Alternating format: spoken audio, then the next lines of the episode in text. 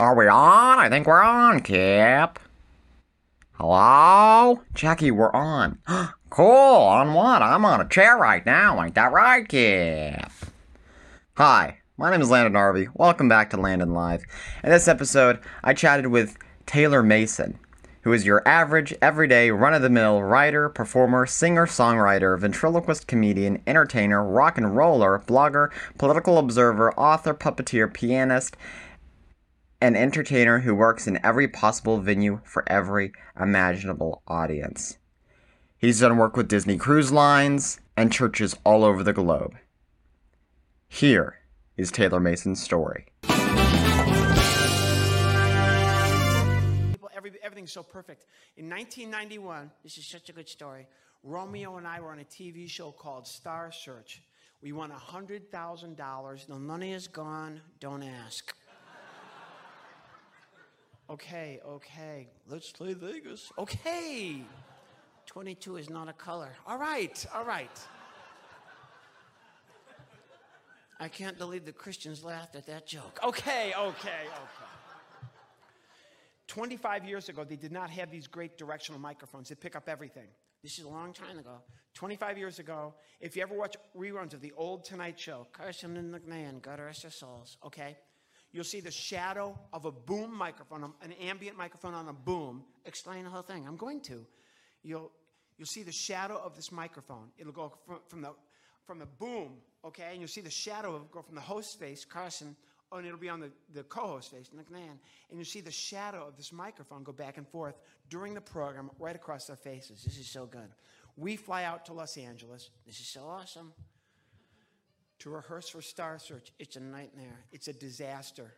They can hear me perfectly whenever I talk, but Romeo, no matter how hard I try, no sound. Telling the lie. The boom microphone operator was moving the microphone from me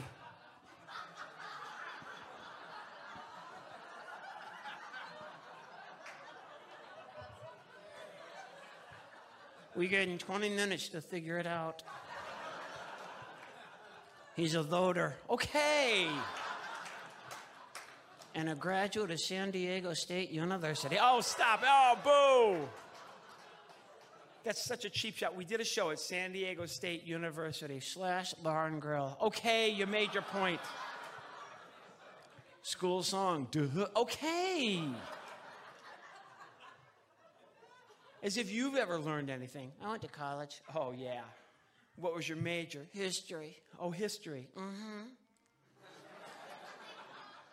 well, tell us all about the Ottoman Empire, how that affected Mesopotamia, and the ramifications that's had in the Persian Gulf as we know it today. Can I call a lifeline? No. You don't know squat about history. So, history repeats itself. I watch the reruns. Get out of here. Do you know any math? Lay it on me. Here's an easy one. Don't give me the answer. What comes between seven and nine? Family guy. No. Math, x over y equals 10. Solve for x and y. Here's a better one. CNN over HBO equals NTD. Get out of here, Romeo. Can't read, can't write, can't do math? Mm-hmm. What job could you possibly get? Congress. Okay, fine. Hello and welcome to Landon Live. My name is Landon Harvey, and tonight we have the multi-talented Taylor Mason. Taylor, how are you doing today? Landon, I'm great. Thanks for having me on your uh, interview, Landon Live programs. Well, thank you for being a part of show. it. This is the wildest show. I've watched a few of them, and they're really great. Oh, thank you, thank you. Well, let's get into it. How did you get into ventriloquism? What's your story? Um, I started when I was very, very young. Uh, uh, my my parents. It's really it has a lot to do with my mom and dad, mm-hmm. who grew up during the Depression, and the number one radio program during the Depression. There were no TVs then. Was uh, the Chase and Sanborn Hour, starring Edgar Bergen and Charlie McCarthy. and my mom and dad loved that show. Now they weren't obviously they weren't living together at the time. My mm-hmm. dad had a, a lived on a farm and they would they had a big console, you know, huge console radio player. My mom's family would go down the street to an aunt's house and she she had a radio, big console, and everybody would gather around the radio and listen. And their favorite show growing up was the Edgar Bergen Charlie McCarthy show, who was a oh, ventriloquist on the radio, which has many many ramifications for today. But I'm not going to get into that. You know how that works. I'm not. I don't know. Except Right. that, of course, Edgar Bergen was a fantastic ventriloquist, but a great dialogue and comedy writer. And Charlie McCarthy was a defined personality.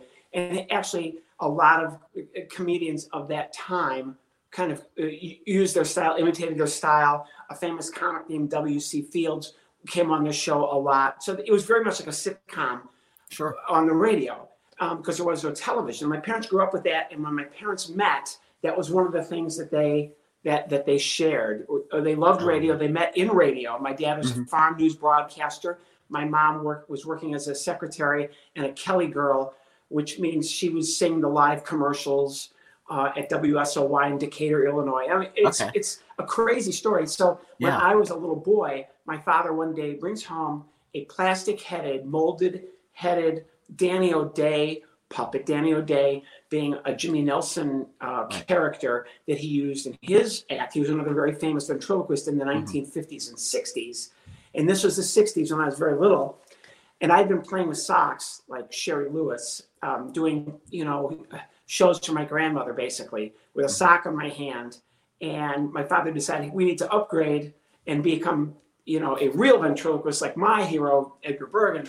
So he buys me this slot jaw puppet, and the, you couldn't work the thing. It was made, it had a hole in the back of the neck with a little string, and you Yeah. it was a sock for the body. Mhm. And my dad, to his credit, said, "Oh, son, let's let's build a puppet for the uh, body for this puppet." And so we took it apart and cut off the bottom of the head, and he made molded. A, think of a, a mortar and pestle. He Uh-huh. molded a, a base for the puppet head, Okay. and then built a wooden body with the pestle and it stuck the you know stuck the head down in so it could rock you know mm-hmm. like a like a mortar and pestle. Yeah. we put a post into the neck and a thimble at the end of the string. So i could grab the post with my hand put my little thumb in, in the thimble and pull up and down and the slot jaw plastic mu- mouth would open. And hallelujah i had a real ventriloquist dummy which i named mm-hmm. ted. The reason we named it Ted was my father thought it was very funny because he was very Republican, and Ted Kennedy was a big politician at the time, and my father thought it would be hilarious to name a ventriloquist puppy Ted. So my puppet was became Ted the puppet, and I wrote a script. Um, went to do my show maybe the third or fourth day of class in seventh grade. So I've been practicing with socks. Then I've Yeah. upgraded now to this real live ventriloquist dummy with a mm-hmm. slot job that opens and closes. And I'm going to do my show maybe an English class, maybe at lunch break at the junior high school. It's seventh grade. So fourth day, get on the bus, and these three eighth graders, I won't mention their names, Keith and Greg and Dean, who said, "Oh, what, what's in the bag?" And I said, "Oh, it's my ventriloquist dummy. I'm going to do a show today for everybody." They said, "No, no, no. You're doing it right now on the bus." "Oh, Yeah. I can't do it on the bus. No, you're doing it now. And then you're like, "Do you guys want to see the, Taylor do a show?" The crowd, is, you know, the, the bus is like, "Yeah." Oh, so I stand back of the bus, like by the exit sign. Yeah. Get out, Ted, and I start my little routine. One of the jokes was, uh, "Ted, if you were my son, I'd give you poison." And then the, the dummy says back to me, "If I was your son, I'd take the poison." that was my big that was my big punchline. They were not laughing with me; they were laughing at me. I was humiliated. I was. Oh uh, man. Oh man, it was brutal. It was brutal, brutal, Yeah. brutal. It was so. It still gives me uh, shivers to think of that moment. It was so bad, but I became a closet ventriloquist, and many people say I should have stayed in the closet. Uh, I became a closet ventriloquist until I went to college, and then Uh-huh. uh, I became. I started working in college doing comedy shows at the University of Illinois, and I brought. I got Ted, and I've been practicing with him alone and finally now it's my big moment and I, and I started performing and making money so that's kind of how i started and got into it Wow, that's fascinating. So you started. So you started off with the socks. Then you turned. You you created Ted from the uh, the the dummy that your father and you built. Um, Right. how- where did Romeo come into play, and when when did you decide that you wanted to not use a hard figure anymore? Okay, so first, uh, in college, I hurt. I played football at the University of Illinois. Got hurt badly one year. Um, my knee was in a hip to ankle cast. This was 1976, 77. So it was the Stone Age.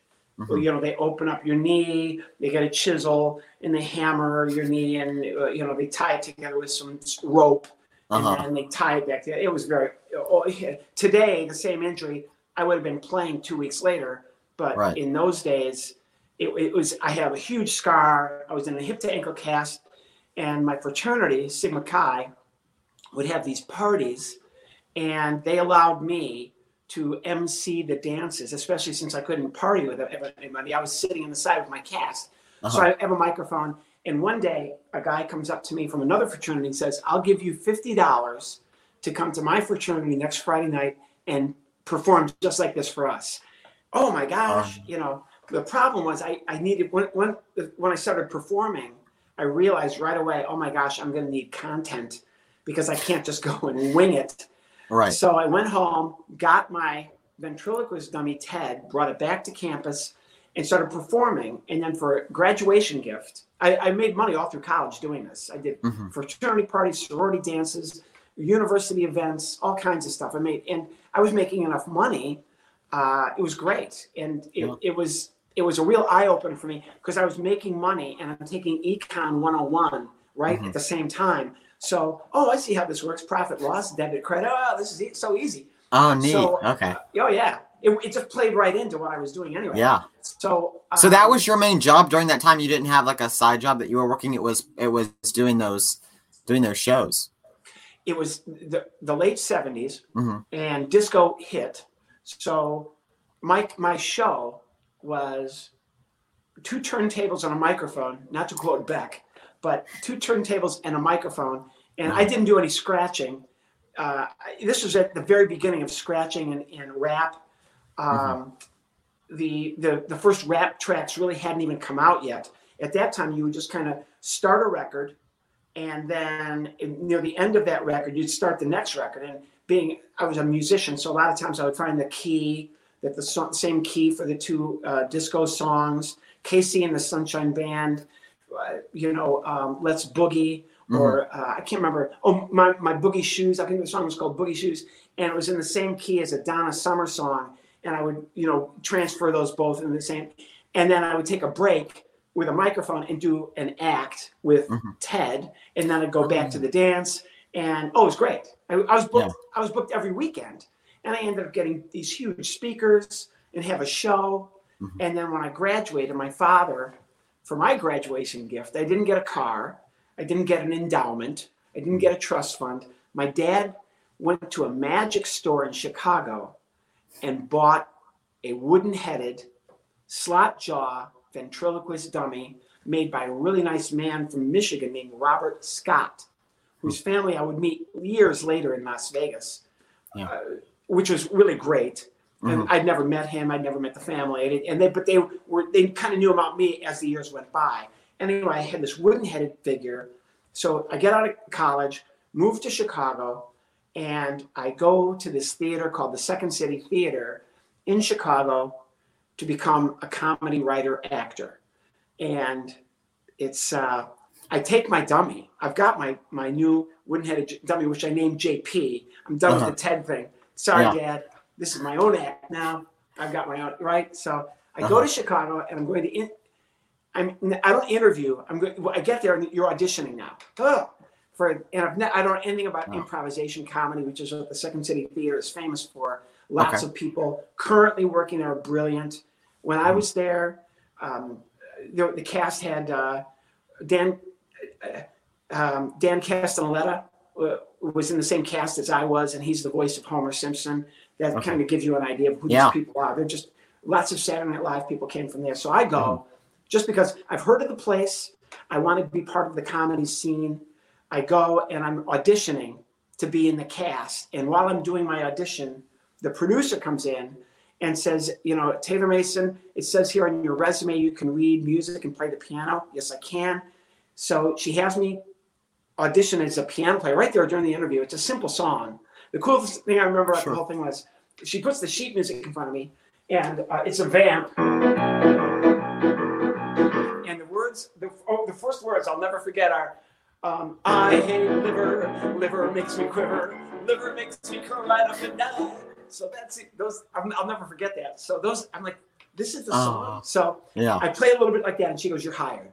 So I've got a union gig right away. Boom! I'm Uh-huh. working at the Second City Theater in Chicago, not doing ventriloquism, Mhm. but down the street from the Second City is a comedy club called Zanies Comedy Club. And after maybe a year of working at the Second City, I start working, doing my own thing, going branching out and meeting people in show business in Chicago. And I start going to these little dive clubs or Yeah. bars or saloons, or some of them were really nice in hotels. They, Mhm. they would have a comedy night, or Okay. they would have actors come in eh, singing night on a Thursday night at 11 o'clock.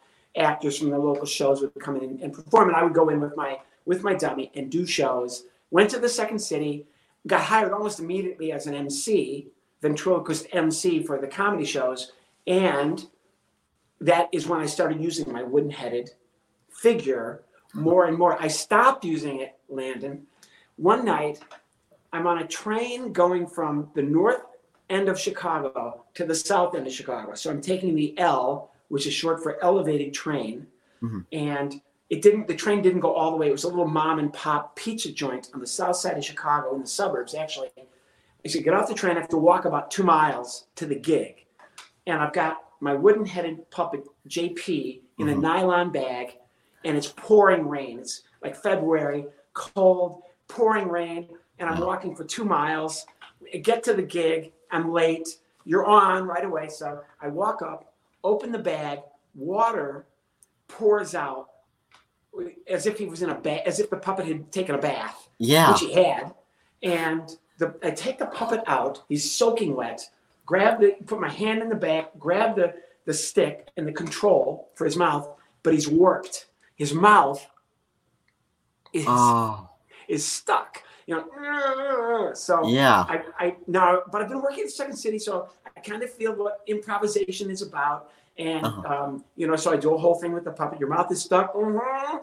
This is gonna be a tough show to do. Mhm. Can you say anything? Mm-mm. I'm doing as much as I can. I killed my Right. 40 minutes, but um, as I'm walking back to the catch the train, you know, I'm in the rain. The puppet is the slot jaws.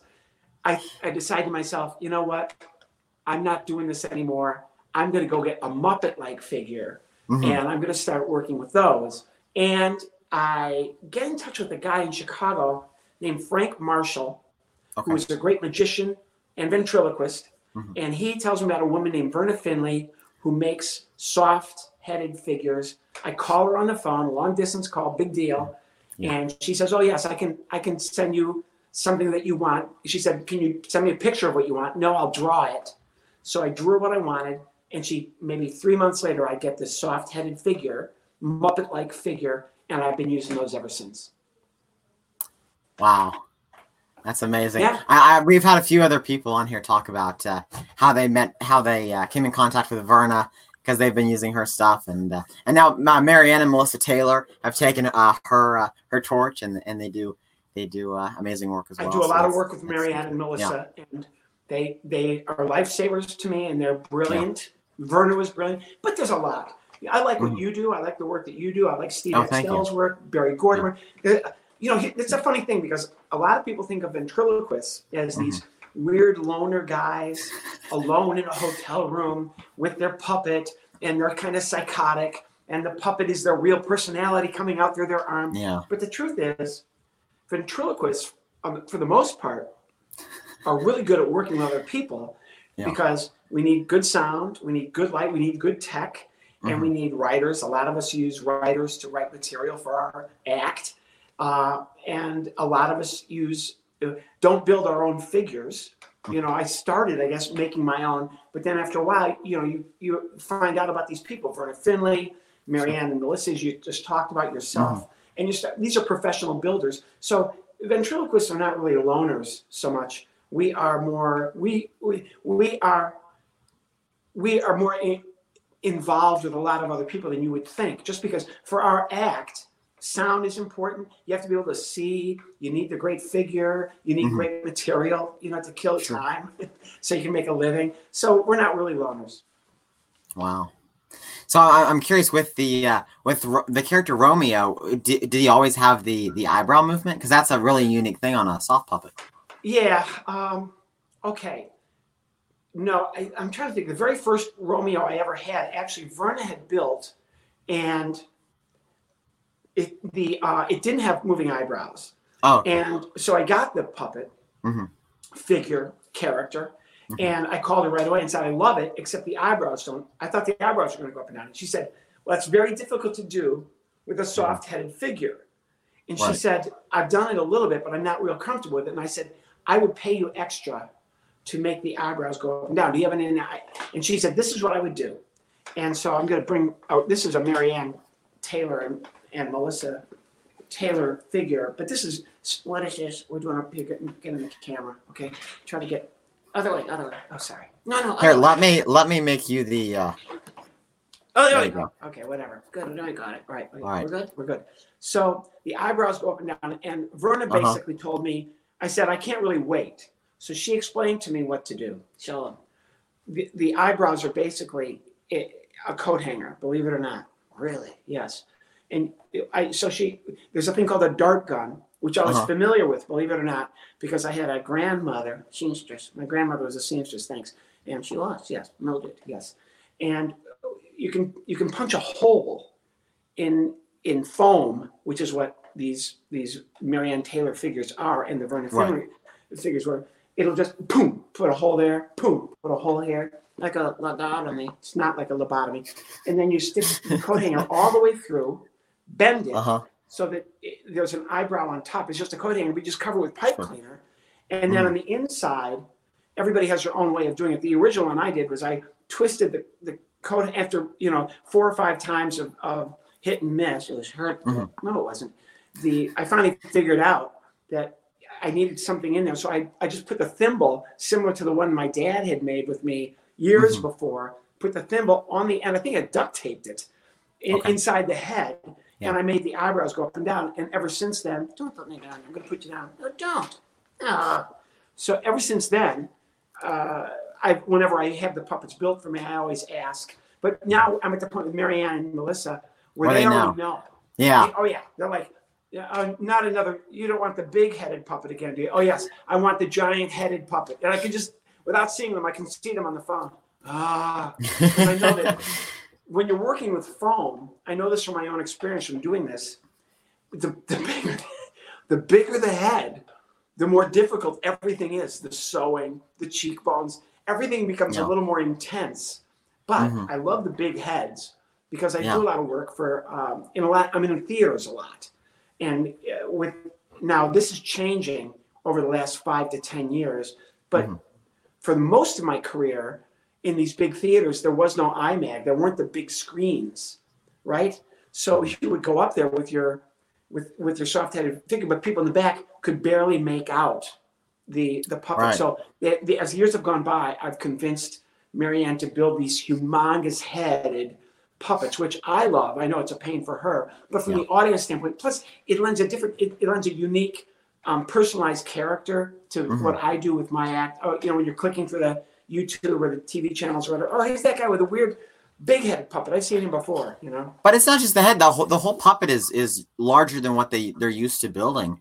Um, Right. But it's interesting, and I do the same thing for myself. I've got an old man character um, named Mervyn, and he has moving eyebrows, but he's I built him bigger, and uh, I used thicker foam for the head so you could see him uh, from afar. So I totally get but that's that. more difficult, Um, right? I mean, it's there, there's It is, So- yeah. It's uh, yeah. When you have thicker foam and you're you're trying to do max, and it all it all has its own, yeah. how does to this go fit it in together?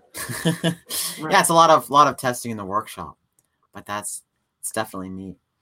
So um, so you were doing these gigs at, at Zanies and various comedy clubs. When did Star Search come into play? Was that later on? Was that earlier? Yeah, you know, so you know, that my career, I've, I, it's an interesting thing because Mm-hmm. even though, so I've worked as a as a musical director. I've worked as a comedy writer uh, at the Second City, and then I became like an improvisational actor.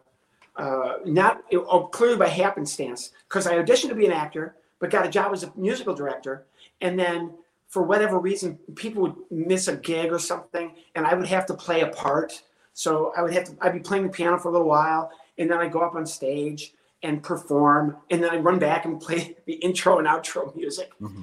And then I, I, started working at Zanies, where I became like a ventriloquist MC. But a lot of times, the comics, uh, Jay Leno would be a good example, Jerry Seinfeld, another, Richard Lewis, mm-hmm. they would come up to me after, you know, Leno was the first one. You know, I'm you know, I don't know if you're not familiar, but I, I'm a I'm a stand-up comic, and I don't think it's really appropriate if you bring me up with a puppet.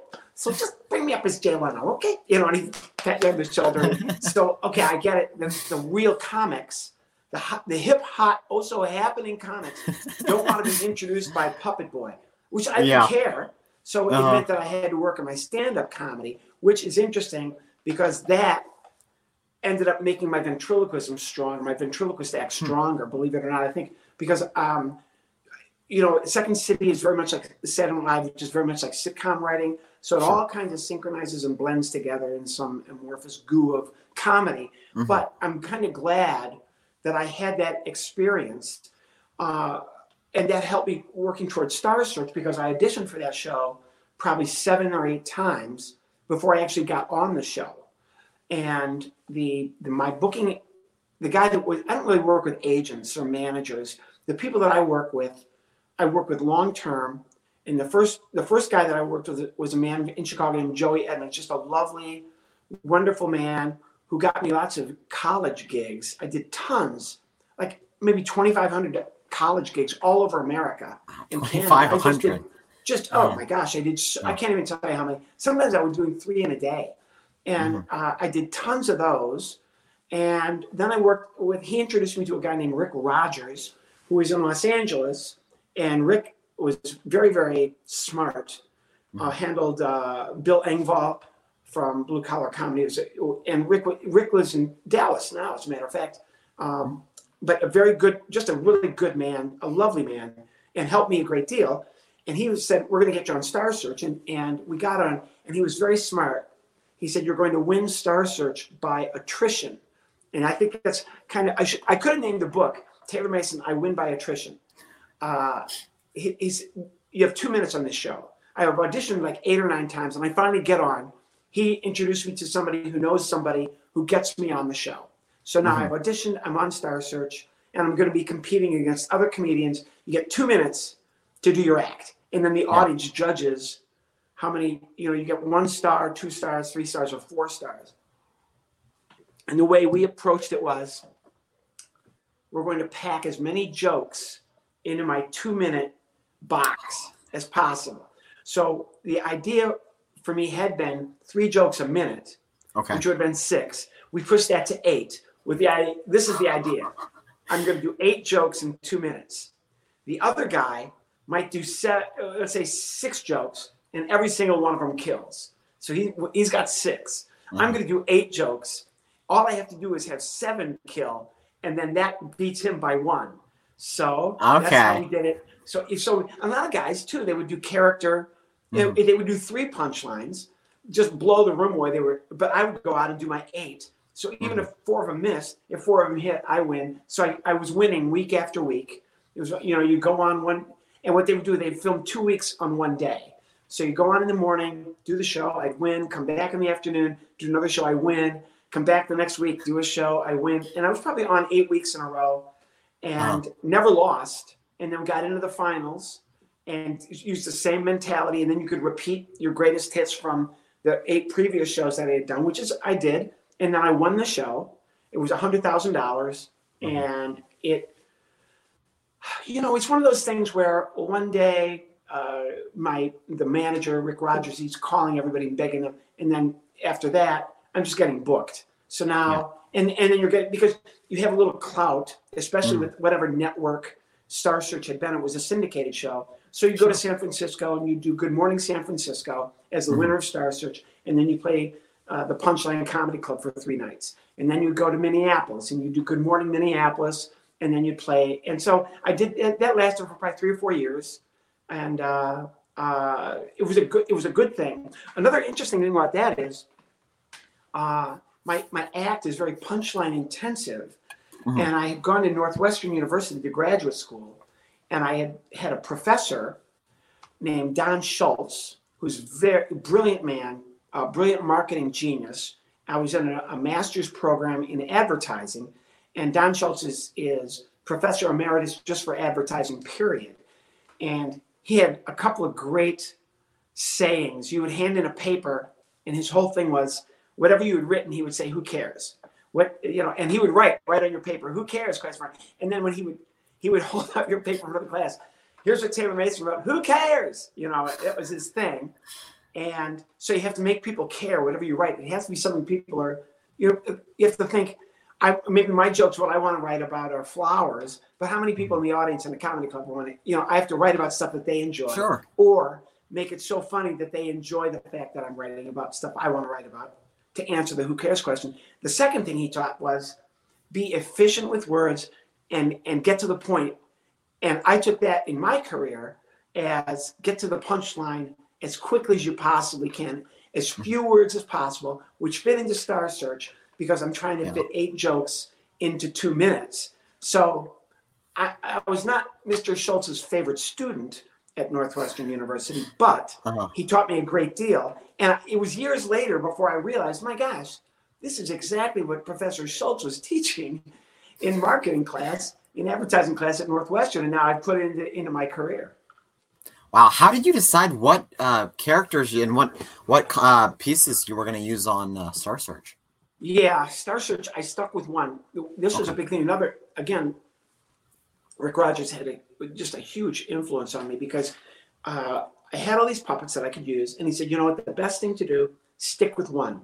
Just stick with one figure every show so that when people tune in, they're going to see, oh, this is who, and it was Romeo, Mhm. um, a soft headed Verna Finley Romeo, I believe. Oh, no, it was, a, it was one of the first Marianne Taylor uh, Okay. Romeos. And so every week, Romeo changed his clothes every week. And, but just so that people would recognize, oh, here he is with Romeo again. So Sure. uh, now Ro- Romeo came, the reason Romeo is named Romeo is specifically for the reason that Romeo is everything that I'm not. So he is, he thinks he's funnier than he is. Uh-huh. He thinks he's a, he thinks he's very hot. He thinks he's very interesting. Uh, he thinks he's very uh, hip, hot, and happening, basically, and always trendy. He's always on the cutting edge. In his mind, that's who, who he is. So when I was thinking of names to replace JP, Romeo became more, and Romeo became more of, uh, it just became more and more, in my mind, he's a real Romeo. He thinks Mhm. in every way, he's just, guys want to be his best friend and the girls want to date him. You know, he's just so cool. And that, and, Mhm. and so as the years have gone by, he's become more Romeo ish than I could possibly have imagined him ever being. Wow, I'm sure that it's easier to write for him now too, You know, and everything because you have that character defined. The character is defined. So uh, the latest stuff I've worked with, on with him, you know, it is. So you know, all the jobs that he has with Romeo's job resume is always stuff related to being a puppet or a mannequin. So the the last one, the last thing that I've well, just in the last probably three or four months, he is a CPR dummy. Which um, let's just do this. It'll give you an idea about the whole, Sure. whole way that we write. So now we're going to do this. Yes. So the whole way that we actually write together, I'll put, I'll give you the credit. Thank you. All right. So Romeo's going to be a, a CPR dummy. So the first joke is, um, what are you Uh-huh. going to be? Cardiopulmonary resuscitation. Right. Say it again Cardiopulmonary resuscitation. and tell everybody why you like saying cardiopulmonary resuscitation. I like to see you say the words without moving your lips. Exactly. Because saying cardiopulmonary resuscitation over and over Very hard to do. Right. So Yeah. there's so many now. When you practice a ventriloquism routine, you're not mm-hmm. just doing writing the jokes. That helps. That helps a lot. But you also have the physical stuff because you've got your live character. Not really live. No. But okay. So this is what you do: as a as a cardiopulmonary resuscitation dummy. This is it. Right. And then people come and they're breathing into your mouth. And it's disgusting. So now the jokes can kind of write themselves. Do you enjoy this? No, Because, and tell everybody why. I taste a lot of things I would never eat otherwise. Right. Uh, kale, Okay. folks, brush your teeth. Right. So Yeah. a lot of the joke writing for a cardiopulmonary resuscitation dummy. And how many people just during a day, how many nurses would practice breathing into you? Just give us an example. A hundred. A hundred a day. So you're just laying there all day. Yep. Until like number 99. So number 99 comes and they breathe into you. And you're just laying there. What do you finally do? I did this. Thank you. Okay. I'm alive. Yeah. Okay, good. So that is, but you know, it probably took to get to the point where I get to that punchline, probably Sure. took, like I'm doing right now with you. Mhm. I stand, I'm, I'm in front of a mirror instead of in front of a uh, video camera.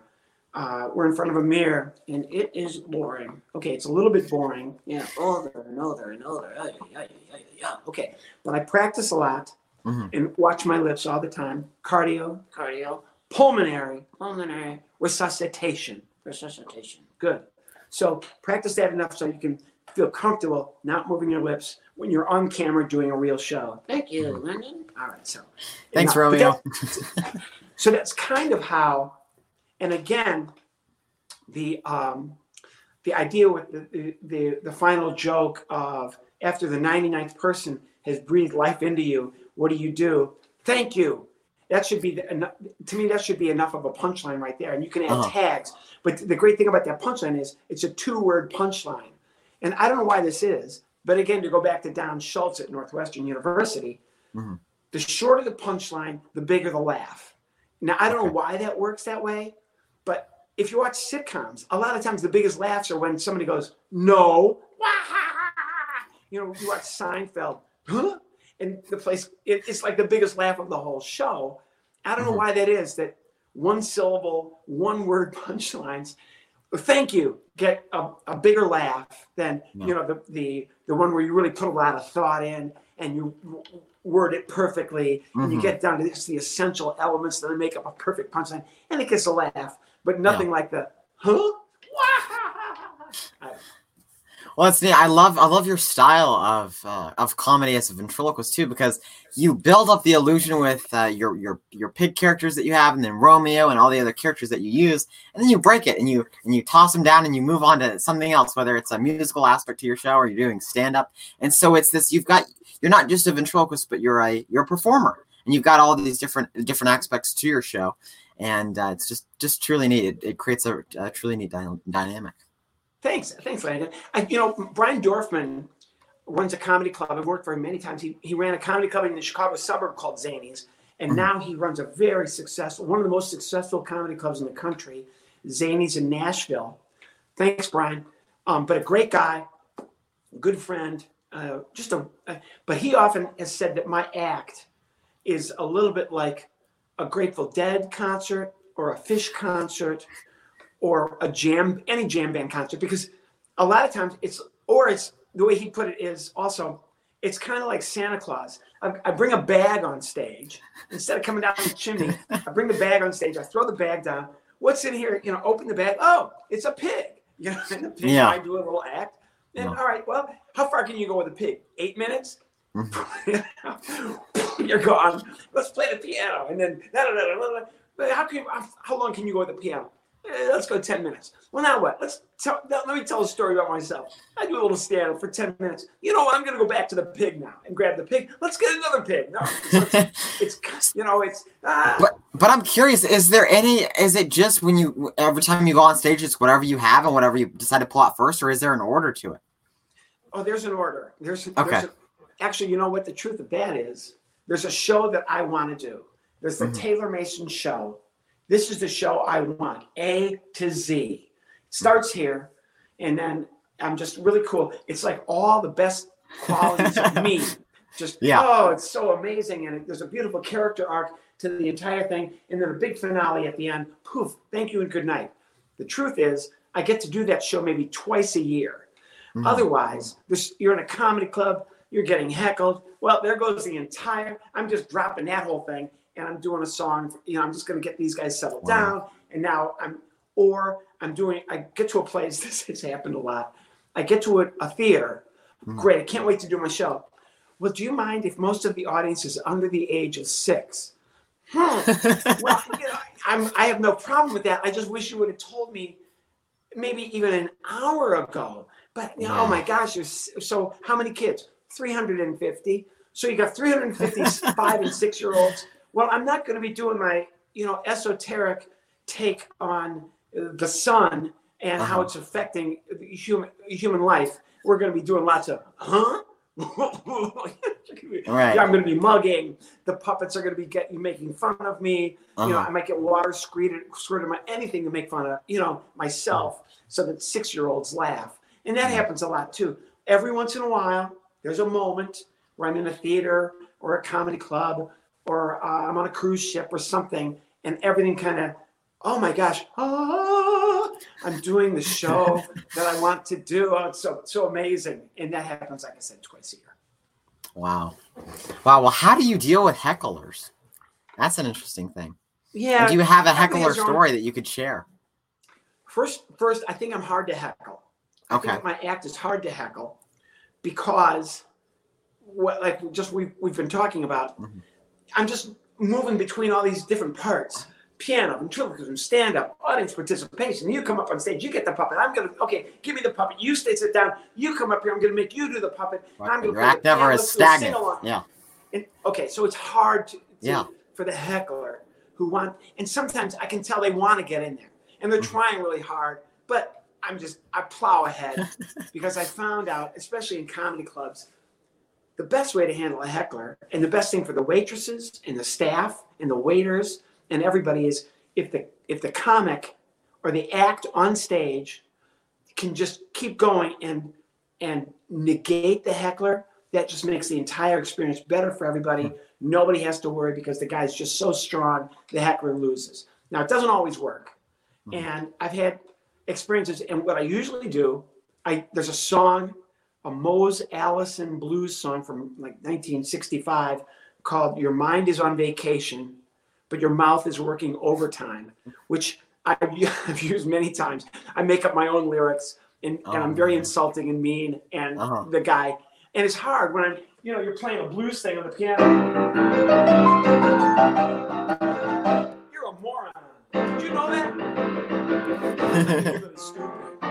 It's really hard for the guy to. He's trying to shout over your music, and the crowd is cheering. They're pointing at the guy. Yeah. But I have had. There was this comedy club on Long Island. I love this story, Mhm. and I'm getting heckled by a table of four on my left. So they're over here in the corner, and from the moment I start, they're all, they don't even know who I am or what I do. They're just heckling me, Right. and they're mean. And uh, my my usual thing with hecklers, if I'm going to acknowledge them, is I try not to use stock lines. Uh, you know, I don't come to the supermarket and and take the grocery carts when you're trying to work. You know, stuff like that. Yeah. Um, I try to try to engage them in some way, right? Okay. Why are you here? Why did you come here? We came here to, to laugh, and there's no show. Well, the show has started, and nobody wants to hear you. So I think that you came here for a whole another reason. I think you came here to, to prove to everybody what a moron you. you know, so I so I engage them, and they don't uh, they don't shut up. And the other people in the audience are yelling at them, shh, you know, shh, let him do his act, but they won't stop. So on this night, I don't know why, but I feel like, you know what? I'm going to go over, I'm going to talk to them. So I take the microphone, it's got a long enough cord, and I'm walking through, excuse me, pardon me, I want to go talk to these people who don't like me. So I walk Wow. over to them with the mic, and I turn to the audience, and that, this is probably 30 minutes into my show. Listen, everybody, I'm just going to talk to these guys, just these people and me. We're just going to have a conversation. You do whatever you want to do. I'm going to talk to them. And of course, nobody does what they want to do. They all want to see. It's like I get all the focus of the whole place. I can just feel every eye. So I turn, seriously, why are you guys here? And one of the women there said, You're intimidating me. and I said, No, lady, this is my show. You're in my office. If, if you don't want to watch a comedy show, that's fine with me. Leave. I, I, you know, if you guys don't know how to act, get out of here. And not they're cursing at me and everything. But one of the women is like, honey, let's get out of here. He's scaring me. He might hurt me. So, so of course, I oh, I might hurt you. You know, I'm, and I'm yelling at him, and I keep turning back to the rest of the audience. Don't worry, um, you guys. I'll be right back on stage in a minute. I'm just talking to my friends over here, and I would turn back and I talk, and and oh, it's the wildest. So they got up and left. They the four of them got up, and the crowd goes crazy. Yeah. And I go back up on stage. I, I finish my performance. I'm all done. I walk out, and the, the club owner, Jimmy, comes up to me and he's like, Man, I had this huge complaint. He didn't even come into the club. He never came in. He never knew anything was wrong. When these people came out, they said you came over to the table and you were going to kill them. And I said, No, no, no. I said something about I'm killing, but I wasn't talking about killing Yeah. them. So he said, Well, I had to I had to comp them because they were so upset and they felt they, they felt threatened. The woman was crying. So that's one favorite story I've had. And I Oh, started using it. So I started using that technique. I would get heckled. And a lot of times what I would do is let the hecklers go and I would just work for my 45 minutes. And then I would turn this at the end. I'm all, my show's over, everybody. I'm going to go talk to these people because I've learned how to do this now because I've done it, right? I'm going to go talk to these guys over here who've been shouting at me the whole show. Show's all over. And I would walk over. Nobody leaves. And I would talk to them the same way. And every time I've ever done it, the hecklers finally get up and walk out, and the crowd goes crazy. Oh, they, I didn't know you guys were going to stay. The show's over. But thanks anyway. Good night. And I would, yeah. So that, that's been my heckler routine, I guess. I've used a few times. And of course, Sure. if, to put guys in their place, a lot of times you can just use Romeo because he'll Mm-hmm. just be, you know, mean. Yeah. Uh, it just be brutally mean, just personal and mean and nasty stuff I would never do. Right. Um, so he's another, you know, he's a good foil for that. But Mm-hmm. those are two of my favorite heckle stories. Wow, I love that. That's hilarious. What is one of your favorite show memories, and then one of your most difficult or challenging show memories? Let's And it can be it can be any show from anything you've ever done. you know, my favorite, my favorite show. I just like to work. Uh-huh. So I love I love doing shows. Um, here's a good one though. Years ago, I, I used a sumo wrestler figure and giant. This was built by Marianne Taylor, and it took us a long time. I drew a picture of what I wanted, and she said this, and this was a life-size sumo wrestler, huge, bigger than me. It was huge, Yeah. bigger than life. And she, Marianne said, "Well, how am I going to build this thing? I mean, it's a great idea, but how can I build?" So we talked, uh, maybe, and and sent pictures back and forth. And I finally thought of, what if you could find a, um, a balloon? And she said, what about a beach ball? So Marianne, of course, goes out and finds this huge beach ball that would fit inside the back of the sumo wrestler puppet. And every night before the show, I have to blow this thing up, and he would become this, you know, huge puppet with this sumo wrestler head. And then I would have a woman come out of the audience. She would sit down. The sumo wrestler would sit on top of her, and she would operate the mouth. And it, was so. It was it was a lot of fun to do the, because of the mouth was. Oh, I, I, I am sumo. Um, and, and the reason it's my favorite part of my show Mhm. is because I couldn't get it to work. Okay, for many, many, I mean, for a year, I could not get it to work. It was so I'm f- flying all over the country with this thing, and it's not working. And what a waste of money and time. And I, uh, you know, I'm embarrassed, and I'm going to have to call Marianne and say, you know, this idea didn't work. Now we're at the same comedy club on Long Island, Governor's Comedy Club, and I'm working with a great guy who passed away years ago, Stan Bernstein. A Global Entertainment Network was network. Global Entertainment Network was his company, and he was my business manager. And his secretary comes to the show and watches the first show on a Friday night. And I do the show, and then I bring up sumo, and it doesn't work. I haven't yet brought anybody out of the crowd. I'm just doing the act with sumo, and it does Right. goes nowhere, and I throw them away. Intermission, or I'm between two shows. It's, between the first show and the second show, sitting in the bar with a secretary from Stan's office, Long Island girl, smoking a cigarette, and she says, "The sumo wrestling doesn't like It, it's not funny. I don't even know why you do it." And I, you know, well, you're right. I, I don't. Eh, listen, why don't you have a girl come up out of the audience, have her operate the puppet. Maybe that'll work. I gotta go. So she walks out. And I'm like, what? You know, so I can't wait for this. Mind blown, The yeah. comics are going up, and they're they're doing. I don't even know if they. I I can't stop. I'm. I can't wait. I can't wait. I go up on stage with the sumo wrestler. I get introduced. I just walk up. I got, I'm carrying him, you know, but his back to the audience. Throw him down on the stool. This is my friend Sumo. I need a helper. And a bunch of hands go up. I bring this girl up. She comes up on stage. I sit her down, put the sumo wrestler, and as soon as the sumo wrestler sits on her lap, the place is going out. Of, people are laughing. She can't figure out how to put her hand in the puppet. The head is all of a sudden, you know, moving around in all sorts of weird ways. Yeah. And for like 20 minutes, I'm killing in ways. And the whole time I'm thinking, this is going to be something that's going to get me a lot of work. And it did. It got me, I don't know how much work I got. And now, years later, so I would do that. After that, I never saw the girl again. I don't even remember her name. God help me. How stupid is that? But she changed my uh, the trajectory of my career at the time Yeah. forever.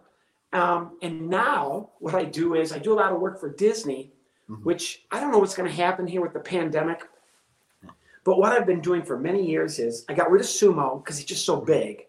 But I have many people come up on stage, children, adults. I give them all puppets. So I have four or five people on stage. They have their own puppet, and I try to sync the words as they move the mouth. So I'm using my improvisation skills from Second City.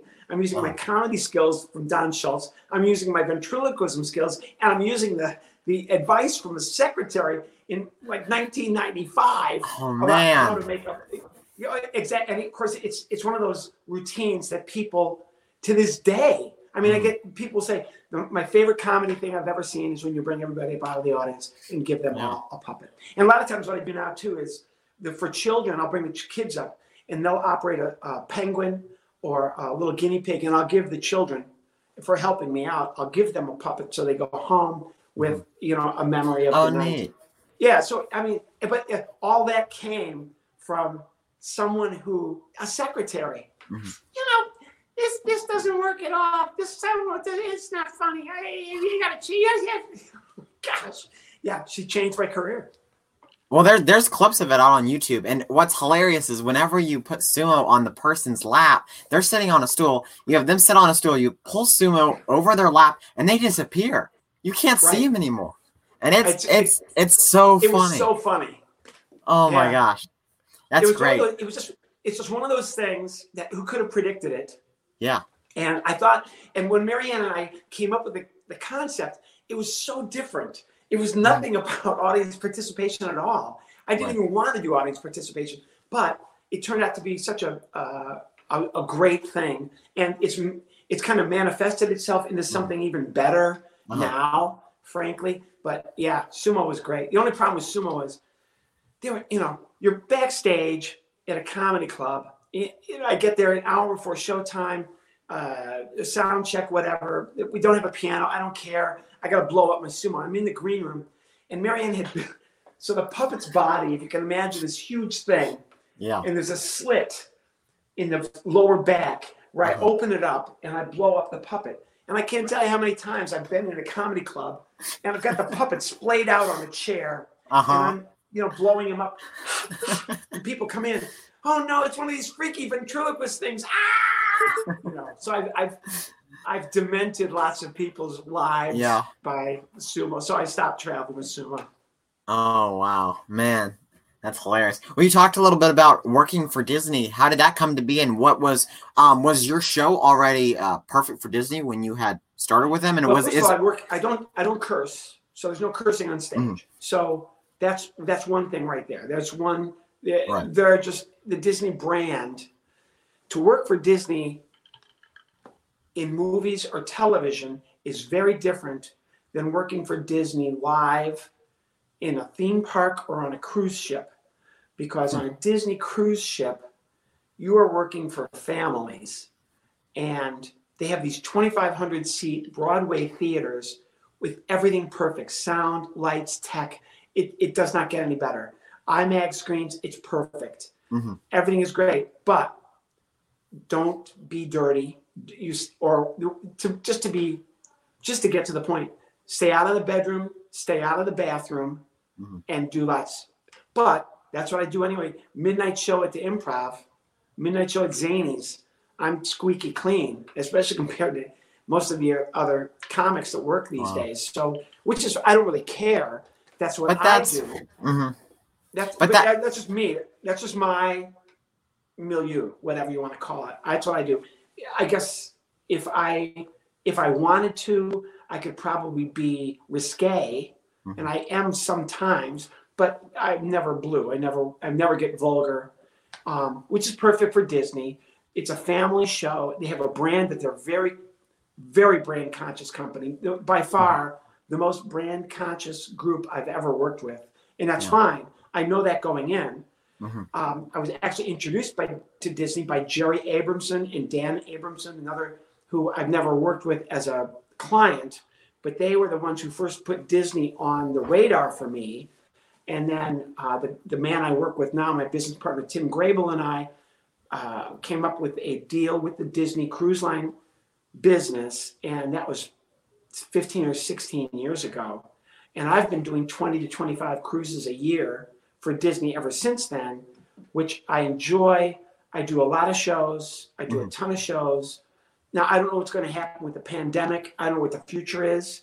I don't know if it's good, bad, me- medium, what's going to happen, audience participation, what's going to happen. Sure. I don't know, but I'm going to guess that Disney's probably going to figure out a way to get their boats in the water, to get their theme parks open, to get their movies back into theaters and people coming to paying a fee to come see shows. Yeah. And what what I've done from the very beginning with Disney is I I work with them. I work with their creative people.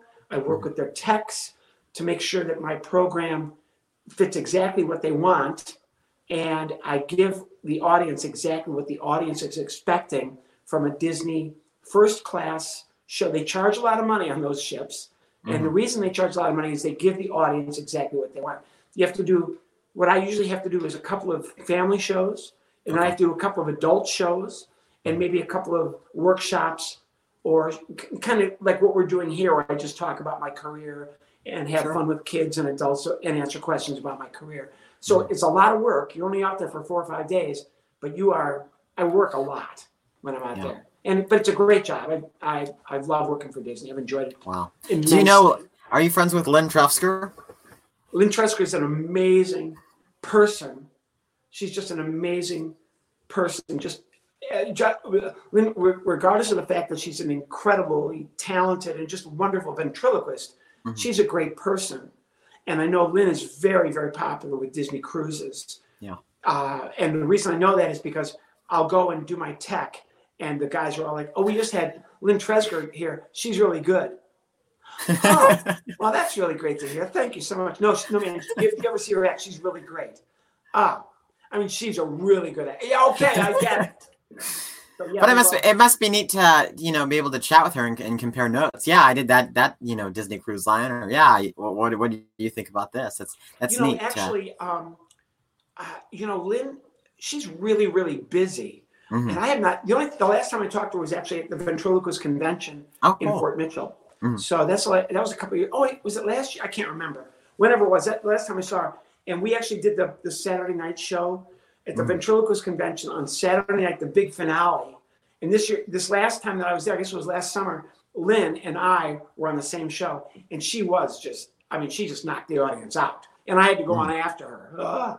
she's just great. Wow, that's great. Yeah, she's uh I, I have to have her on for an inter- in interview too. She's she's Oh yeah, she's she's a great interview. Uh, uh, just an incredible person. Yeah. So I want to I want to move on to uh, your book here, Taylor Mason, Irreversible. What was the inspiration behind writing this? I've read this cover to cover. It's phenomenal. Um, a lot of fun to read, and uh, really neat to hear your your story. Um, what inspired you to write it? Well, it's my second book. The first book I wrote was called The Complete Idiot's Guide to Ventriloquism, which Okay. I I didn't enjoy writing Hmm. at all. I think the, the people that want it, that the Complete Idiot's Guides are really great. It's a it's a Mhm. whole series of Complete Idiot's Guide to Sailing, uh, you know, workshop, uh, wood shop, whatever you want to do. They, they're, they're, there's the same thing. The uh, ventriloquism for dummies is a similar thing. So when they came to me to do the Complete Idiots Guide, I think I was probably 10th on the list. And they mm-hmm. talked to nine other people. They probably wanted somebody of note, but everybody's busy. And they finally got mm-hmm. down to me. And it was one of those deals where I got paid up front. So if you buy the book on my recommendation, now I'm not promoting anything because I don't get paid. I got I got an upfront fee. So, but that it was my first book. It was a lot of work, and I had two editors bugging me all the time. But it gave me an idea of how to write a book, how to beginning, middle, and end, Mhm. how to put it all together, how I and the whole time I'm writing, I, I was thinking, gosh, I'm going to write my own book. I'm going to write my own book. And I talked to the editors, and they said, oh yeah, you know, if you want to write, we had to churn this thing out. The first that first book in a matter of like six or eight months, and I cranked it out. Three, it was a ton of work. Yeah. Got it done. Got my check. It sold like crazy. Still sells. Mhm. Thank you. Uh, and then I started my second book. I so that came out in 2011, and the book that you just irreversible Yep. took me seven years to write. It was supposed to be a two-year deal. It took me Mhm. seven years to write it, and the reason for that is I had diaries from back when I was in high school all the way through college, and what a, it was a labor of love. Uh, went through two different editors and uh, two different publishing companies. Finally got it published last year. It's gotten a lot of great reviews. I'm so glad you love. it. Everybody's enjoyed it. It's gotten Yeah. about 20 good reviews on Goodreads. It's got Oh, a bunch of good reviews on Amazon, Barnes and Noble, Google Play. It's three bucks for the uh, for the ebook. So if you got nothing to do during a pandemic, it's basically a lot of a lot of the stories that I've told here are similar stuff from when I started to how I got to the point where I'm at now, and lots and lots of stories. I've met just about everybody in comedy from the 80s through the, the 2000s, and I tell a lot of stories about meeting all these people and working with them. And I've been around all these people in comedy for my entire career. I met my wife through my career. My wife was working at the Second City Theater while I was there, mm-hmm. and I met her. She was a very talented actress at the time. When I met her, she was making more money than me. Then I ruined her life and got her out of. And actually, my wife, very talented. She worked at MTV. She was in really? production at MTV for three years in New Mhm. York City in the heyday. I mean, she was at she was at MTV in the late '80s. Madonna, Billy Joel, Elton John. It was, oh yeah, oh she rode in my limo with Madonna to the New Year's Eve show at MTV. She, oh yeah, she went to the MTV Music Awards. She was there, Uh-huh. but her husband, you know, dragged her down into the cesspool of ridiculousness that which we live in now. Well, what I love about your book is it's titled Irreversible, and when you when you finish it, you understand why. And it's such the way you finish your book is so um as a newbie going into this art and, and performing, it's such a uh, such a showbiz ending that I just I Oh, just thanks. it's such a such a great Well, you know, a what, great and I learned from the first book. Mhm. This is what I learned. It's just like building your little ventriloquist act. Yeah. I'm going to do my act with Ted, and with Ted and I are going to come out. It's going to be an opening where, uh, and the big joke is going to be at the end. And, you know, if I was your son, I'd take the poison. Yeah, thank Yeah. you, everybody, and good night. And, uh, you put it back in the bag. So it, there's going to be the beginning and the middle. It's going to be an arc, and it's going to make a lot of sense. And at the end, there'll be a big explosion of laughter. And so when I wrote the Complete Idiot's Guide, the the two people who are the editors were very big on this is the beginning, this is the middle, this is the end, this is how we have to do it, this is the, this is our protocol. And Sure. although I didn't do it the same way, it gave me great insight to how to write the book. Mhm. And so with Irreversible, I had come up with the title. And the truth about that is a good friend of mine, David Nickel, who was a writer at the Miami Herald, a very, very good uh, writer, a beat writer, fe- and feature writer for the Mary, Mary, Miami Herald for many years, and wrote politics, local politics, show business, everything. Just a brilliant man. And I was telling him one night at a after a comedy, after a show at a theater somewhere, he came and saw my show, and I'm telling him, "Oh, you're a, you're a writer, newspaper writer. I'm writing a book," and I told him what it was and what I how I wanted it to, and I told him the story about at the end, and he Mhm. said, "Oh, the title of your book should be Irreversible." Ah! So once again, a ventriloquist getting help from somebody else, obviously not a loner. I'm Mhm. working with all these great people, and this guy's a brilliant journalist. Uh huh. It's and well, that's gave the- this- that's he gave it the amazing title. He said, because oh, your book has to be titled Irreversible. And yeah. It kind of brought everything, you know what I mean? I got it. Well, Bob Rumba, uh, we're looking at the comments here. Bob Rumba just commented, "I used to go watch Taylor play piano and ventriloquism." That's super cool. Oh yeah. Well, I'm Um, a big Bob Rumba fan. Rumba, the first time I saw this guy. Now, for people who don't know Bob Rumba, he's kind of a Chicago institution. And the first time I ever went to a comedy club was the Comedy Cottage in Chicago on an open mic night. Hmm. And I did. I actually went up and, and did a little routine there, a stand-up comedy routine for like three or four minutes. Forgettable. Um, I was with a friend named Bob Williams. We both went, and and Bob Rumba was the host. And I, to me, he was the best, the coolest thing. What he would do is he came out, and he was introducing all the acts, but he did a different character every time he came out. So he did we had a ventriloquist thing, he did a Groucho Marx thing, he did a clown, he did like four or five, maybe eight different characters throughout the night. So every time he came on stage, he was a different person. It was really, really cool. And it stuck in my mind. And then years later, I met him at for, in person at um, at a Frank Marshall meeting in Chicago, and he gave me his business card. Bob Rumba came up and I said, "Oh, I know who you are. I saw you at the Comedy Cottage like six years ago." Yeah. Oh, neat. that. Yeah, That's super neat. guy. Well, one of the stories that you had told me uh, before was a story about your pigs because you you see that Romeo uh, originally built by Verna Finly. Now he's uh, you have a, a bunch of different versions of the character because you need backups as a as a uh, as a seasoned performer that are built by Marion and Melissa. Um, but you have these pig characters that are smaller. And um, can you talk about why you still use them and why they've worked so well for you uh, throughout the years? The pigs. Okay, the pigs. Uh, uh, it kind of ties into Disney.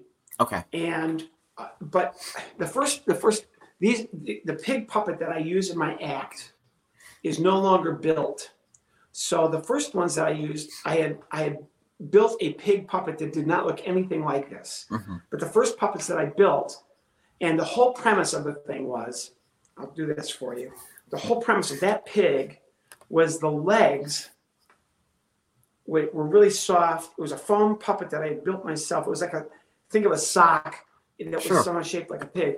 But that that puppet, had, I, I would do this with the puppet where I'd stick the legs into the body, and the puppet became like a whole different. Hello, right? Okay, okay. So that was the premise of it. It was an idea that I had in comedy clubs to do a, somebody because somebody had told me I think a comedy club owner had said you should get the audience involved with your puppets. So the idea Uh-huh. was to have uh, the puppet would re, would lean down towards somebody. Are you okay? I'm good. I want to meet her. You want to meet her? Okay. And I would pull his leg, and she would pull the you know ah you know, okay. She would scream, and everybody would cheer. And then I would give it to another person. They would pull the leg out, and that was the whole bit. Uh-huh. Then I start working with uh, with a guy named Bill Gaither. Hola, hola. We're on a program. Move over here so everybody can see. Okay. All right. Oh, muchas gracias por invitarme a tu programa. Okay. No more Spanish. Okay. Esta es la mejor entrevista que he hecho. No, no, no. We're not speaking any Spanish. We're going to speak English. Okay. Ok, señor. All right. So this is Paco. And when I went on the road with Bill Gaither and the homecoming artist, Thank you, Jesus. yes, a very, very um, Christian based gospel tour playing arenas. Oh, Yeah, playing big basketball arenas. And Bill Gaither, out of everything that I did, loved the, the pig puppets. And even though we're in a 20,000 seat arena, sí, the, they could see Paco sí. because they had like diamond vision. They would Mm. travel around the country with this huge, big screen, like over the stage. So I Yeah. could do close up, basically close up ventriloquism, See, because even though the, Oh, the pig is really small, they can see. they could see everything that I did. Hello, señor. Okay, Paco. So Paco, because Bill loved this guy so much, and Bill Gaither, Google him if you're not familiar. Brilliant man, one of the best bosses. I, I did a tour with him in all these arenas all over the, really all over the world. Uh-huh. Uh, Carnegie Hall, Sydney Opera House in Australia.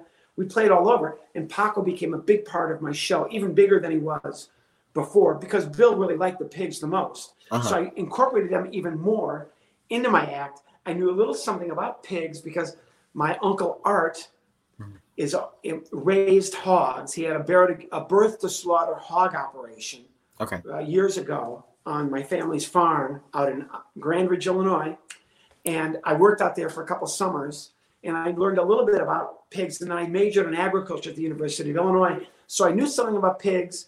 It only made sense when I started putting them in my act.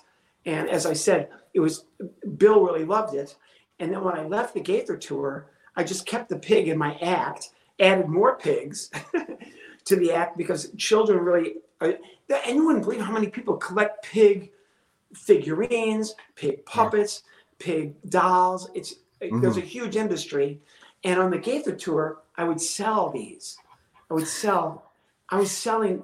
Sometimes I was selling five thousand pigs a month Wow. at these arenas. So because you're doing a twenty thousand seat arena in Detroit one night, and the Uh-huh. next night you're at a twenty thousand seat hockey arena in Chicago, and then the next night you're at a twenty thousand seater in Minneapolis, Uh-huh. and I'm I have a little kiosk, and after the show people are coming up and buying my pig puppets.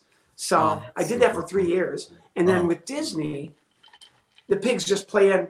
You know, there there's a Disney cartoon, the Three Little Pigs. Mhm. So it's it's just played into everything that I've done ever since. So thank Sure. you, Bill Gaither. Thank you, Homecoming Artists. Um, that is kind of the story of the pigs. Um, That's- the, the pigs that now they're not made anymore. You can't find these anymore. Mhm. Um, I have a few of them, and I have some knockoffs that uh, I built myself. They don't look anything good like this, but Yeah. I, they don't sell these anymore. I think I sold them out. I'm seriously. I think Wow. I, I just blew through their entire thing. Yeah. Well, that's super neat. I always I always find it amazing. You see some of the most talented ventriloquial performers, uh, like Shari Lewis, use you know use nothing and make it a Right. total character. You know, and that's it's always fascinating me how you can take these uh, these uh, little pig puppets and give them that give them the character that you do. That's a Um, really good point. what are you think- currently? That I think that's a good point. Ventriloquism. Mm. A lot of times, you know, you can have the rolling eyes, the eyebrows, the tongue that sticks out. Uh, Yeah. You know, all the wiggling ears, hair that you can hit- do Mhm. a bow tie that spins around. You can do all that, and that's great, cool. But I think it's very much it's very much like uh, the more minimalist you can be. It's very much like writing the punchlines Sure. The, the, quicker you can access something, the better. And when you have an Mhm. opportunity to get a figure, a ventriloquist figure who has all the eyes open and closed, move back and forth, they roll, whatever, all those great, cool things, that's just going to enhance what you've already been able to create. But if you're able to to work minimalist, you know, Jay Johnson has basically Mhm. worked with a couple of figures. Willie Tyler has worked with just Lester and just Yeah. done Lester for who knows how many years. Shari Yeah. Lewis did Lamb Chop, you know, and uh, uh, she had a uh, what was it? Um, oh, Charlie Charlie Horse. Charlie Horse. You know, yeah. she had a couple of different, but it was very Mhm. basic. Um, Sure. And she made all that work. And I, I, although I have a lot of puppets, I did a children's TV show for years called Taylor's Attic. It Mhm. probably had 14 puppets on it, I think. I don't Okay. know. And but I had I had professional people operating. I didn't do all the 14. Um, but just working minimalist is really it, it makes you better. It enhances everything for you. Sure. I bet. Yeah, it's like uh, spend time on the character versus money on the puppet type thing. You know. Well said. That Yeah. you know, and if you a lot of times too, I think you, as a ventriloquist, you, you get enamored with, oh, that's that's the coolest looking blank figure I've ever seen. I've got to have it. But I think it's always better Yeah. you know what? I think the pig. That, what if the pig's like are stuck up into his body? Oh, let's do that, and I'll make that work. Uh-huh. And then, oh, let's write some pig jokes. And, and you know, already have in your mind how I want things to go, what the character, the pig's going to speak Spanish. I Mhm. don't. Oh, that's hilarious. You know, that's that's have that defined before you build or before you come up with the character. I mean, before you come up with the actual puppet, have it defined what you want it to be. That's always a better way to go. Could But the you- greatest example is sumo, which I thought was such a great idea, but I'd never Yeah. had any material for it. And then when I finally did, you know, I, I got lucky. But that just taught me from now on, I'm going to define the character and have the have the basic concept set before I get the puppet. Hmm. That's a great. That's a great rule. That's that's a Yeah, great rule. it is. Could you talk a little bit about your joke writing process? Does it differ when you write for yourself as a stand-up than when you're writing for Romeo or one of your ventriloquial characters, or even one of your Okay. musical aspects to your show? Okay, so there's there's that's that's a whole that's hours of. Mhm. But let me think of. Uh, let me think. Uh, okay, I'm, try, I'm just in, trying to. Uh, uh, just in, as an example, this is how it, it's. It's very much like homework. Writing Okay. jokes is very much like homework, and this goes back to Don Schultz's advertising class at Northwestern University. Who cares? And use as few words as possible to get to the punchline. So I'm just trying to think of something. Um, it, you know, okay, so there's a, the pandemic is going on. This is how I would do it. Uh, so I'm going to write pandemic jokes. Um, pandemic is going on. It's you know, it's been going on since, gosh, it's from the beginning of the year, really. So what what a what a year. So year. Um, you know, it's not been a good year. Um, so a good year blimp is how can you can you can't have a good year blimp, right? Because if I if I see if I see a good year blimp, I'm going to sue. Okay, so that's how that's how I would do it. That's it. Like the word associations. That's interesting. Okay. Right.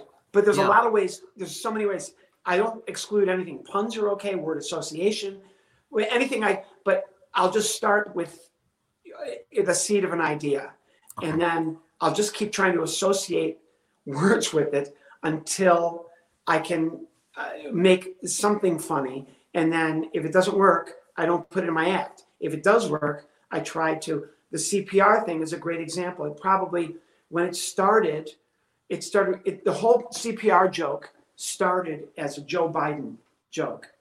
I'm a CPR dummy. You're a CPR dummy. Yeah, one guy was weird. What do you mean he was weird? Rubbing my hair, rubbing my shoulders. It was weird. Who would rub your hair on your shoulders? Joe Biden. Okay, so that, but you can't keep going because you- he might become president, and then so you know you don't want to be. uh, So I just, but I love the idea of Romeo being a CPR dummy. So Uh-huh. that's become like the routine that I did for you earlier. I just, you know, and then I just keep writing until I try to, I try to come up with three punchlines per concept, Hmm. and then nine punchlines. It can be like a little hunk, and 18 punchlines, which is like a, a short set, okay? And then to do a five minute, five minute monologue, you're going to probably need somewhere in that 18 to 21 range of punchlines to do. And I'll, what I'll do is I'll come up with a concept. If it doesn't work for me as a stand up, give it to Romeo or the pig or the penguin, whatever the puppet is. If that doesn't work, maybe it'll work as a song. Okay, so um, I have, so I used all the skills that I have to Mhm. try and figure out a way to find something that's funny. And you know, you're always trying to keep your act going and improving and different and have new material. And so that's a challenge as well. But as a ventriloquist, comedian, musician, that's my job. So I, uh, it's homework, and I don't like doing the homework, but I do love it when it works. Sure. Sure. It's that that uh, that process of how many hours you put into it versus how much gold you're able to to uh, pan out with on stage. Yeah. That's uh, Exactly, and it, it never ends either. It, it's never ending. You know, I have notes all over the house, uh, in my office actually, of Mhm. just oh yeah, I remember this. I was working on this. You know, I'm working right now on this musical thing of um, my piano. Uh, I had I started with a piano and it was electric Casio, and I once killed an audience with my. And I've been working on this routine for. Um, I was and I want it to be like this big theatrical thing. And since the pandemic has started, I've kind of got it figured out now how Uh-huh. it's going to work. And the piano, you know, I hit it against the Harley Davidson motorcycle. The Harley howled in pain. My piano howled in joy, you know, and I'm going to do this whole thing. But I've been, but I have all these notes and Uh-huh. I'll look through these notes. Oh, I haven't done that since I was probably 25 years old. I'm going to put that in my act now because I've got time. Yeah. Wow, that's phenomenal. So, are you working on anything right now?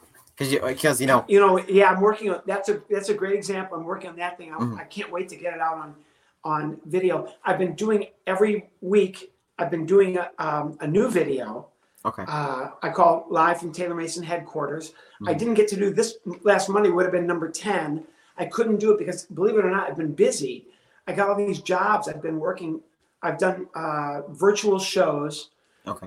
For four or five different companies. Uh, I did it for a family, the Stud family. Thank you, Mike and Mrs. Stud, and their kids, Kyle and Cora. Yesterday, I did a thing for um, my friend Ken, uh, Miss Banks uh, in Las Vegas is a kindergarten teacher, and I did a show for her kids. Uh, the day before, I had another thing. It was I'm busy. I'm doing all these. Tomorrow, I'm doing a program for Eric Friend and some uh, parents and their their kids at school. I've got a big thing coming up for another company. I did. I've done an aluminum company. I did a direct marketing company. I did a, a digital library. Come, I've done a lot of these virtual shows, Uh-huh. so I'm pretty busy. I'm work, even though I'm not going out on the road and doing Disney cruises and theaters and comedy clubs. I'm still doing a lot of shows. Sure. And I've been working. I've always kind of been a, a wannabe magician. So Okay. I'm, I've been working on magic. So I might be adding magic to my act, which I, I've always loved magicians. I work with a lot of them on Disney cruises, Yeah. and I think I'm going to add magic and have Romeo be some be a, a partner, like a Penn and Teller-ish thing Okay. with me and Romeo. I so can see it. uh, yeah. yeah, I'm working on a lot of stuff. Wow, that's great. I love that. That's super neat. And I'm sure that that the virtual shows, you know, they have their own, you know, obstacles too. You know, just like, yeah, you know, like the tech, the tech Mhm. is you know because I'm used to I need a mic, I need this is the sound I need in tech. Right. Oh, okay, Mr. Mason, yeah, I'm Mhm. used to that. Now there's, there's no Disney guy from London with a degree, and you know I mean, right, would- right. oh, wait a minute, how does a microphone work? You know, there has to be light. You know, Yeah. look at my Yeah. hair. Well, um, what do you in, in wrapping up here? I'm, I'm curious to to hear what your perspective is on uh, what you hope to see from the future of vent and from ventriloquism. You know, ventriloquism, is this is the golden age of ventriloquism, Hmm. thanks to uh, America's Got Talent has been, and I, I actually did the show, got moved on to Las Vegas, and then they never had me on the show. This has Oh, happened to me a lot, a lot of shows. Wow. I'm just saying that, just full disclosure. hmm So, um, and I, I would like to do the show, but that show has, and actually be on it. I did the show. The hosts were, or the judges were Piers Morgan, uh, Howie Mandel, and uh, Sharon Osbourne was Okay. the year that I did it. And it went great. Actually, they kind of told me what they wanted. The, the, producers It's a great show. They have a great concept. And they told me, this is what we want you to do. And I did it. I did exactly what they wanted. And it worked great. I- I filmed it in New York. So it was kind of like my people. I live in New Jersey. So it was- it was a great night. Oh, yeah, you're going to go to Las Vegas. But I didn't fit what, what their show, what they wanted their show to be, and I, which I completely understand. Yeah. Uh, but that has been a great show for ventriloquists. They probably have two or three on every year. And of course, Terry Fator won it. Um, Paul Zerdin from England won it. And then Darci Lynne Farmer, who is incredible. All of all of those three are just incredible ventriloquists. They've had a lot of ventriloquists on the show who didn't win the big money or didn't get to the finals, but did a great job. And Sure. so that show has been a boon for ventriloquism. But ventriloquists, you know, years ago, you would never see a ventriloquist on a TV show. Yeah, and I remember when I was on Star mm-hmm. Search, there were a lot of people who were really upset in the comedy business that I had won, that it should have been a stand-up comic, that I took the took a prize from who, somebody who should have won it. Who cares? I, I really don't care. Whatever. Yeah. Um, but today, ventriloquism, Jeff Dunham has made it a very, it's a different world for ventriloquists. And you got to give a lot of credit to Jay Johnson and Ron Lucas, who people may not know now, but they kind of kept the the lifeblood of ventriloquists pumping when ventriloquism was not pop. You couldn't book kid shows with Right. But Johnson and Lucas and another guy named David Strassman, Mhm. they somehow went out there and did shows and kept it going. Um, and good for them. And of course, the Bob Rumbas, Lynn Trefzger that you mentioned, and there are a lot of people that worked for a long time. Pete Michaels is a great ventriloquist who recently passed away, but it was a great ventriloquist. And a lot of these ventriloquists are not just performers, they really have a great love for the art, for the writing, for the figure makers, for the for the whole thing. The whole So, process. sure. Uh, yeah, though, it, it is a process, Mhm. and I think that today it has a little more respect because of America's Got Talent, and then because you've got so many people like yourself, like Terry Mhm. Fator, like Lynn Trefzger, Dan Horn. I mean, I could name a whole bunch. Um, Nina Conti from New Eng- from England, from London, Yeah. incredible ventriloquist. And so that you see more ventriloquists online, and I think that's mm-hmm. been another real boon for us, is that there's lots of great ventriloquists who can do their shows online, and you can watch what they do. David Pendleton is an mm-hmm. amazing act. Uh, there's just so there's so Ken Groves. There's just so many mm-hmm. really great men and women, all races, all backgrounds. Such a really interesting art. I I just I don't I don't see it. You know I don't see it fading away the way it did for a little while. Here's another interesting point, Landon. Mhm. And this is really wild. But Yeah. think about this Okay. the ventriloquism heyday until now, and I consider this right now the golden age of ventriloquism, whether anybody wants to admit that or not. But ventriloquism was incredibly big in the 19, the teens from 1912, 13, 14, 15, and through the 20s during vaudeville. Ventriloquists were huge. They hit an apex during the Great Depression when, as we talked about in the very beginning, just to bring everything full circle here, where you're talking about Edgar Bergen and Charlie McCarthy during the Great Depression, one of the worst things that ever happened in America during the 30s, a ventriloquist was one of the most popular acts in the, wor- in the world, if not just the United States. Mm-hmm. Vaudeville happened during the Spanish flu, which was a pandemic that wiped out millions of people. It was worse than what we're going through right now mm-hmm. during the, the during vaudeville during vaudeville. So you got the Yeah. Spanish flu and vaudeville, Spanish flu and vaudeville. That happened with ventriloquism. The Great Depression and ventriloquism that happened at the same time. Jeff mm-hmm. Dunham became a superstar, the biggest comedy act in the world, mm-hmm. while there was a Great Recession going on, and now there's Yeah. a huge pandemic, and there's Taylor Mason on the Landon Harvey show. So see what I'm saying? That that It's all it's All all of a sudden- connected. it is all connected. yeah, And for some history's reason, bound to repeat I itself. ventriloquism, when people are looking for an escape, when Mhm. people are looking for something really uh, different, Yeah. funky, funny, and and maybe surrealistic, but also Mm-hmm. fantastical and magical. Magic and ventriloquism often seem to flourish when there are really bad times. So, Hmm. to answer your question, what do I see for ventriloquism? I would say, based on past experience of our country and our history, ventriloquism is probably going to do pretty well.